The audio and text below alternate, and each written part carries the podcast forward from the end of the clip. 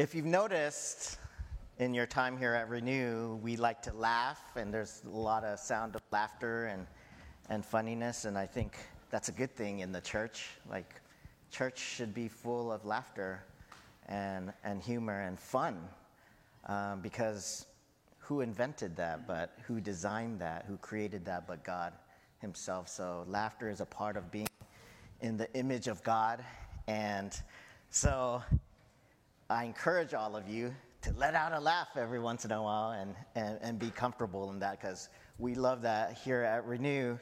Because laughter is the salve, right? It's the lotion, it's the ointment for our burdened hearts, for our souls, because life is hard enough as it is. We're full of burdens, we're full of suffering and hurt and pain and dysfunction and disunity, and a lot of us are have been or have gone through hard times.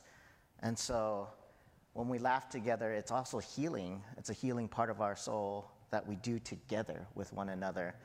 Um, I wish I was doing a sermon on laugh for one another with one another because I would just do a stand-up comedy routine. But like, laugh, laughter is good, and we have burdens and you know, the people of the Puget Sound area, see, greater Seattle area, have a burden, right?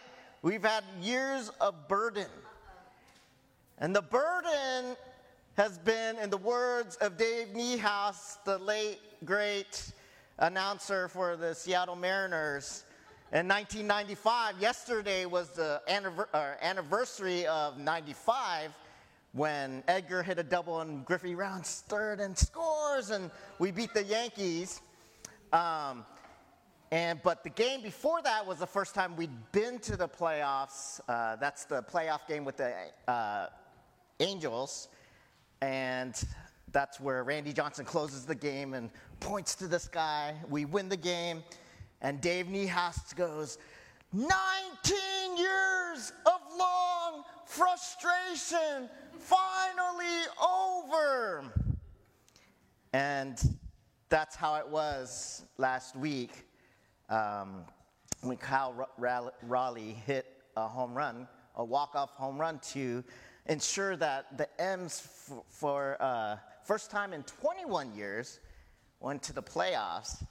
And then yesterday, woo, yesterday, we're playing t- Toronto for uh, for in the wild card series, which is now a three game series, and we were down 8 1. And Isaiah and I were watching it, and we were like, forget about this. It's, it's over. We'll, we'll go 1 1 and try to win the third game. Who's pitching in the third game? Is it Logan Gilbert? Who's their third pitcher? What, what, what, what? And we are kind of down, but then the Mariners come back. They go back to chaos ball. And for some reason, like the ball just kept falling in the right places, and they kept we just run after run after run until we tied it at nine. And Isaiah and I were like, yeah! It was so loud. I was like, close the windows. Like Janice comes out of her room, uh, out of the room, and is like, what's happening? Who's dying? Um, but that burden, right? A burden was lifted, and you you might feel it a Monday, you know, when you go to work around the water cooler you'll see that there's a pep in people's step and uh, things have been lifted. And that's, you know, jokingly, but um, also true that we're interconnected. And a part of one anothering as the church is to be able to carry one another's burdens, right? To actually lift the sorrows of other people, lift the pain of other people, um, carry other people, carry one another um, when we can't walk on our own, when it's hard to walk on our own, or the burden is so heavy that it's overwhelming in our life. And part of what it means to be the community of faith is to radically practice this caring one another. So I'm reading from Galatians chapter 6, verses 1 through 5, um, the NIV version. Brothers and sister, sisters, if someone is caught in sin, You who live by the Spirit should restore the person gently. But watch yourselves, or you also may be tempted. Carry one another's burdens, and this way you will fulfill the law of Christ. If anyone thinks they are something when they are not, they deceive themselves. Each one should test their own actions. Then they can take pride in themselves alone without comparing themselves to someone else. For each one should carry their own load. This is the word of the Lord. This is uh, difficult because uh, there's kind of two halves, and it seems like the two halves of the, this passage, this section, contradicts itself. In verse 2, um, it says, carry one another's burdens, but then in verse 5, each one should carry their own load. So, what is Paul saying? You know, carry one another's burdens, or each one carry your own load and worry about yourself? Is that what he's saying? And I don't think so, so we, we should walk through this and figure it out. Um, but first, I wanted to start off with talking about helicopter sports parents um, while excluding myself from that group. right? And uh, a, a, pastor friend of mine said, you know, when I give illustrations about and tell stories about my children, I give them five bucks, you know, because you know they have to suffer through hearing the, about stories about themselves, and uh, especially if you don't ask them permission, that you should always ask for permission. But Isaiah, I'm going to give you five bucks after this. but but I am a helicopter sports parent maybe because I want to live vicariously through my children, especially through Isaiah, because I'm older now and I don't run as fast or jump as high or do, but he's still young and he's still he's starting to play sports and he play you know he played soccer and he's playing ultimate now. And so I go to a lot of his games and I sit on the sideline and I yell at him like go go go do this go sprint that way don't let them, you know, play defense. And then go, go, go to the other end of the field, sprint as fast as you can. Stop walking, stop walking. And he's like, you run. like, like, you know, and I feel like I wish inside, you know, that I had an actual remote control. And there's a lot of parents like me, like, run that way, run this way, run that way. Like, yes, remote control, right? And uh, you know, uh, his soccer club, uh, Seattle United, they have a, you know, a policy like pretend like the soccer game is a math test. You wouldn't tell your son the answers to the math test, right? You wouldn't tell him what to do and how to figure out the problem. Hands off. And so I would always argue back like, don't tell me how to parent right? I'm a high directive person. You just want this laid back, hands off type of parenting? Like, what, what is that? Right? That's like your style. I'm Tiger Dad, right? Um, but I think actually, you know, when I do that, it kind of contributes to this toxic environment, a sport competitive environment in general, but also for Isaiah because I think it actually gives him more stress and anxiety. And um, rather than lifting his burden, right, and helping him to play free and learn um, in his way, it actually puts more burden on him. And I would like us to imagine a firefighter. So that there's that illustration, and then there's the illustration of firefighter that if a firefighter, there's a, your house is burning down, a house is burning down, and the firefighter is, is actually sitting in his lawn chair, right, outside of the fire, and directing people, non firefighters, into the building and out of the building. Go save that person. Go pour water there. Go in and I think there's a cat inside. Go up to the second floor and risk your life. Risk the burning, you know, burning yourself to go you know, put out the fire, save people. What do you think people, how would people respond? They would look at that person and like, you're the first responder, you're the firefighter, you go in the fire, you're supposed to save us. That's your job, and you have the equipment to do so. Jump in. Don't just tell us and direct us from a distance to jump in. And I think that's at, uh, that illustration is at the core of what Paul is trying to get at in this one anothering section of carry one another's burdens. That in order to carry one another's burdens, in order, as it says, if someone is caught in sin, and by caught in sin, it doesn't mean you caught them in sin, like, I caught you red handed, ha ha, you're in sin. it doesn't mean that. It's if someone is you, someone is entrapped in sin, right? Someone is caught in the web of sin, right? You didn't catch them. Uh, but they're caught in sin, and you see that. It's a burden, and it's affecting their life. Then you who live by the Spirit should restore that person gently. But watch yourself, or you also may be tempted. And I take that to mean like, oh, like, love that person dangerously. Does that make sense? Like when you actually enter, have relationship and enter into what this person is struggling with and love them gently, it actually puts you at risk. It's like you are running into the fire, right? And helping them get out, negotiate the smoke and the haze and, and not get hurt. But when you run in like that firefighter, you actually risk yourself getting burned right? And that's what Paul is saying. What we tend to do is to, to, to uh, call out sin or to, you know, point people's sin out from a safe distance. Does that make sense? Like from our launcher or like the helicopter sports parent like me, like, go there with our remote control. Oh, you're doing this wrong. You're doing this wrong. You're doing this wrong. And the reason why we do that is because it's safe, right? It doesn't mean, it means we don't have to have relationship. It means we don't have to be vulnerable. It means we don't expose ourselves.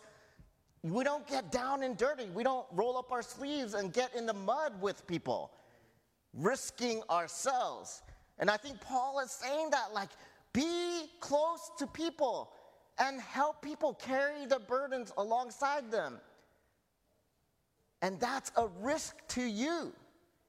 That's a risk to you because you become vulnerable. Whether that's spiritually, like I've experienced that when I'm walking with someone through something very difficult or some sort of, you know, sinful pattern or whatever it is, I notice that I am vulnerable to whatever, you know, to attack or to feeling down or vulnerable to the same, you know, struggle. I don't know if you've experienced that too, but it's dangerous, right? It's dangerous to get down and dirty with people. And so I think that's why Paul says, but watch yourselves, or you also may be tempted.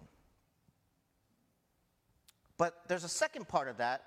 It could also be very specific. You may be tempted if you, you know, recognize someone's caught in sin and you restore that person gently you may also be tempted to be prideful, right? Like, oh, I, you know, I told that, I helped that person.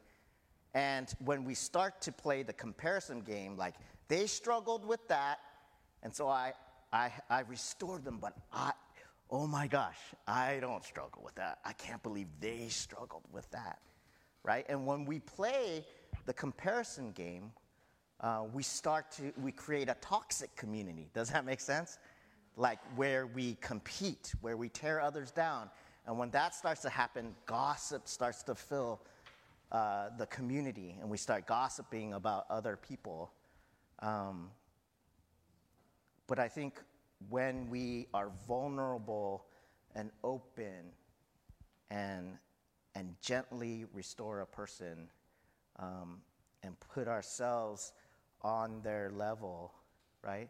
Walk a, lo- walk a mile in other people's shoes, um, we begin to see the difference um, in that. And if you notice, I mean, this in context is Paul talking to the community of faith.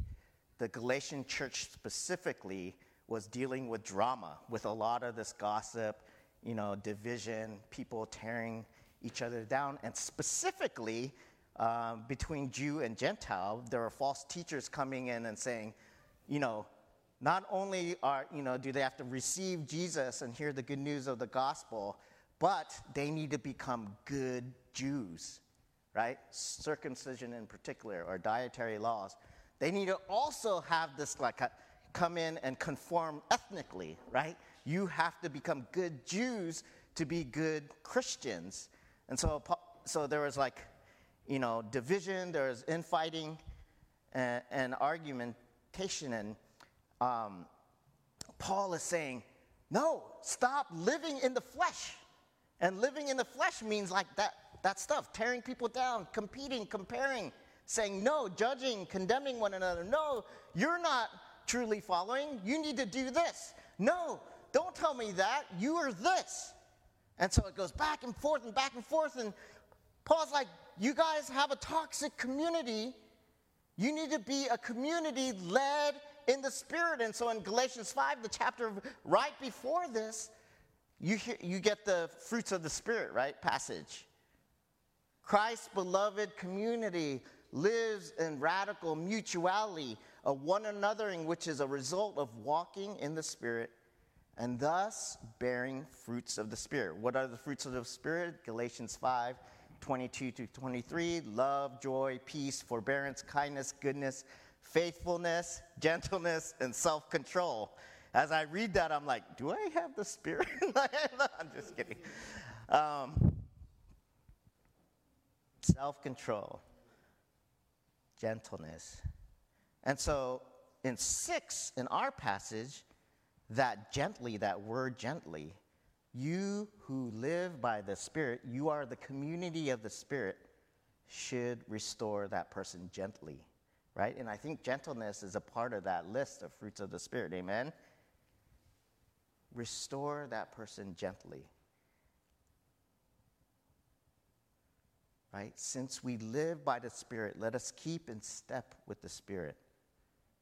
Let us not become conceited, provoking, and envying each other.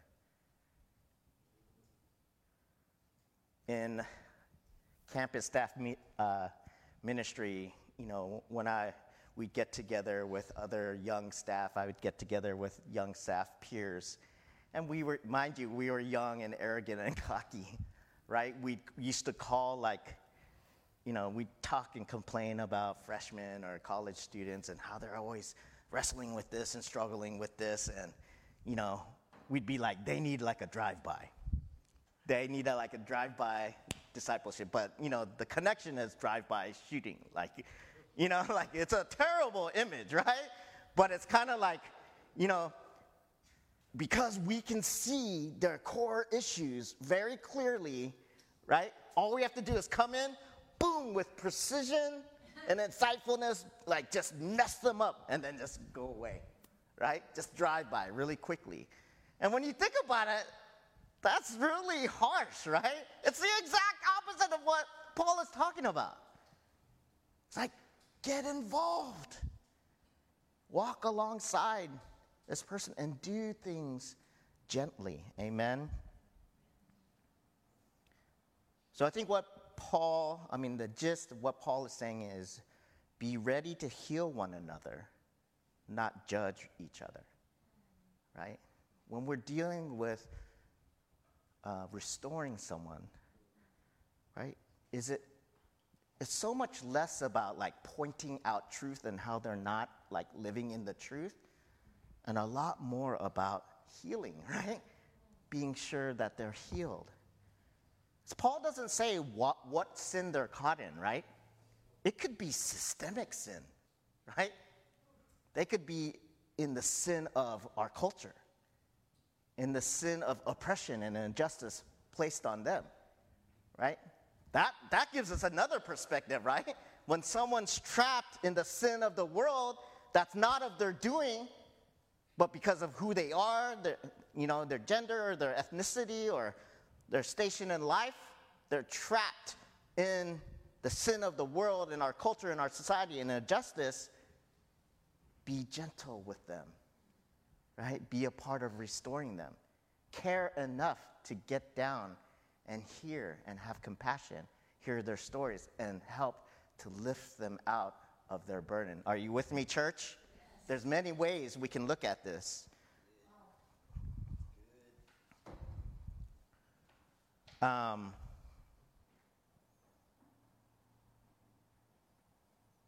that, that restoring gently as a part of the fruit of spirit mentioned in, in 5 uh, i think lack of gentleness is a sign of immaturity right being harsh or judgmental i know this because i've been there and so i know it's a sign of immaturity like it's much easier to judge and condemn someone and come down hard on someone um, than really like sit with someone.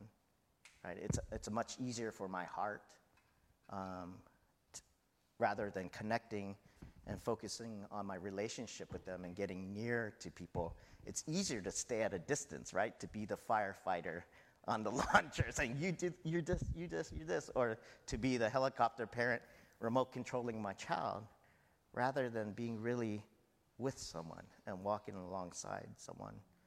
And I think the challenge for is, us is to continually one another, to continually practice empathy and compassion as a church, to continually walk in the shoes of one another, to go where the people are, where they are, not a distanced approach. When we correct or point out sin from an aloof position, we tend to be harsh and we tend um, to condemn, right? Because we want to protect ourselves. If we have distance, we think we can spare ourselves from the pain of the sin or the temptation of the sin or being associated with that sin. But I think when Paul says carry one another's burden, he means for Christ's people to practice radical mutuality and compassion, to truly walk a mile in another's shoes. Walk a mile in his shoes um, to truly dive in and get down and dirty with people without fa- falling to the temptations. Isn't that what Jesus did? He didn't have to come down and be with us. He didn't have to risk, he didn't have to be crucified and to suffer. In his prayer in Gethsemane, he was like, God, take this cup from me. I don't want to suffer. He felt every pain, he felt the world. He carried our burdens, but he did it, right? He didn't have to.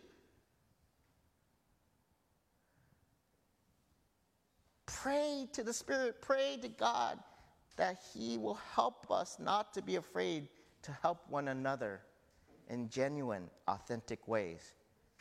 Restore help another person, to love someone in this way is dangerous, right?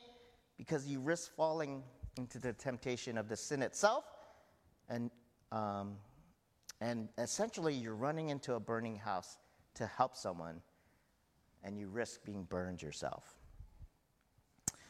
So let's hit the second part. What the heck is Paul talking about? And I considered just cutting this part, so and just dealing with the first half because I just didn't want to deal with it. But the p- second part is difficult.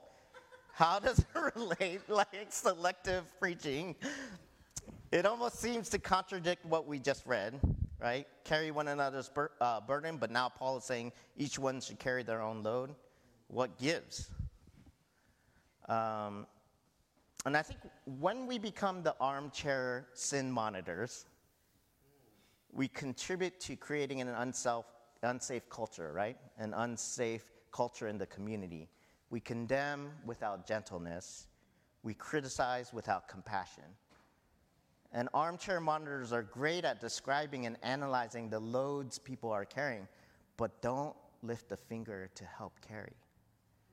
We create cultures full of envy and gossip and positioning of tearing each other down rather than a community of mutuality and love. And this way, I think what Paul's message is saying is, in our section is, as I mentioned before, be a part of healing on one another and not judging one another, right? Judge only yourself, right? That's the part of just worry about yourself, carry your burden. Like, be a part of healing someone. But in terms of judging, in terms of condemnation, right? Judge, you have only to judge yourself. None of us are perfect, right? All of us need Jesus. We are nothing before God. Without God, we have nothing but our own sin, and that's the truth. So let no one think they are something because we are nothing. We are nothing. And on top of that, I think the specific kind of uh, burden or sin, temptation that he's speaking of is the comparison game, right? Stop the comparison game. Because when you compare, it leads to pride. When we are the sin monitors and point each other's sins out, we're like, yeah, because in a sense, to do that means you think that you're better than that person. Innately, I am better than them. And we're constantly kind of negotiating that, that in a community. I'm better than them, they're better than me, that person is equal to me, whatever it is. Look how wise and discerning I am. Look at how good I am at discipling. Look how great of a leader I am, great of a Christian and churchgoer I am. But the reality is, when it comes to judging and evaluating sin, we all have our own baggage. We are all carrying our own loads on the road, right? And so when we judge and condemn, we're actually putting, we're not lifting their burdens, but we're actually putting our own burden, our own baggage on top of the baggage they already have, right? And maybe this is a lesson of projection and overcompensation. Don't project, don't compare. Because rather than helping lift the load, you're actually adding more to the person. In fact, you're putting your own sheesh on others needlessly. You guys know what projection is? Right? Don't, haven't you noticed in your life? Oh, let's not think about, let's, let's look at objectively. Your parents, right? They, they tend to point out the things, you know, that most annoy them about you, um, but they're the stuff that they t- tend to struggle with the most right? And if you notice yourself crit- criticizing people for certain things, I notice this that it's stuff that I'm insecure about, that uh, I'm, I struggle with, that's my own stuff, and I'm projecting onto them. And so when we do this, we're actually putting, not carrying others' burdens, we're actually saying, and you take mine too, right? That's yours. That's yours not mine.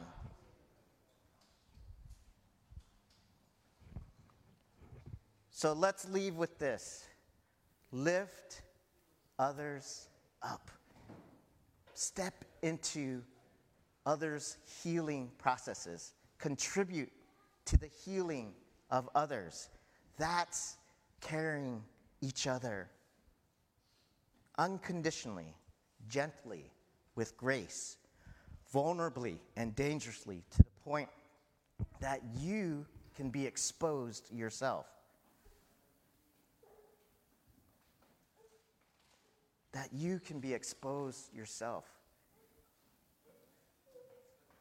It's true that when I get close to and intimate with people and work and we're sharing and, and they're sharing with me and we're carrying one another's burden, that their stuff tends to push buttons in my heart, right?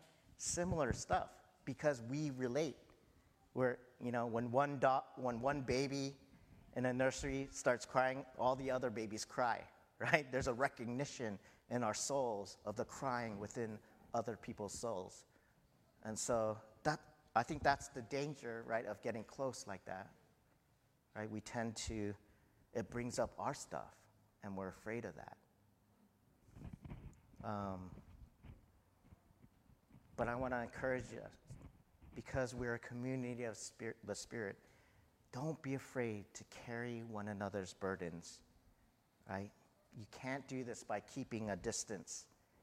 We need to build relationships with one another to carry one another. Let's pray. God, thank you for your word. Thank you for the challenge to us as a community to move beyond just, you know, couch um, discipleship or couch pointing things out in one another, but actually to get down and dirty and relational and to be participate in carrying one another's burdens. And I, I pray that uh, whatever it is that keeps us from sharing our burdens with one another, uh, whether that be because we are ashamed, whether that be because we have past hurts and we don't want to um, we don't want to be burned. We've been burned in the past or judged and condemned in the past. I pray that because of your spirit and what you've done, that this can be a safe and holy place, that renewed church and the communities and relationships built here can be protected by your spirit, and you make um, our relationships in this space a safe and holy place. Amen.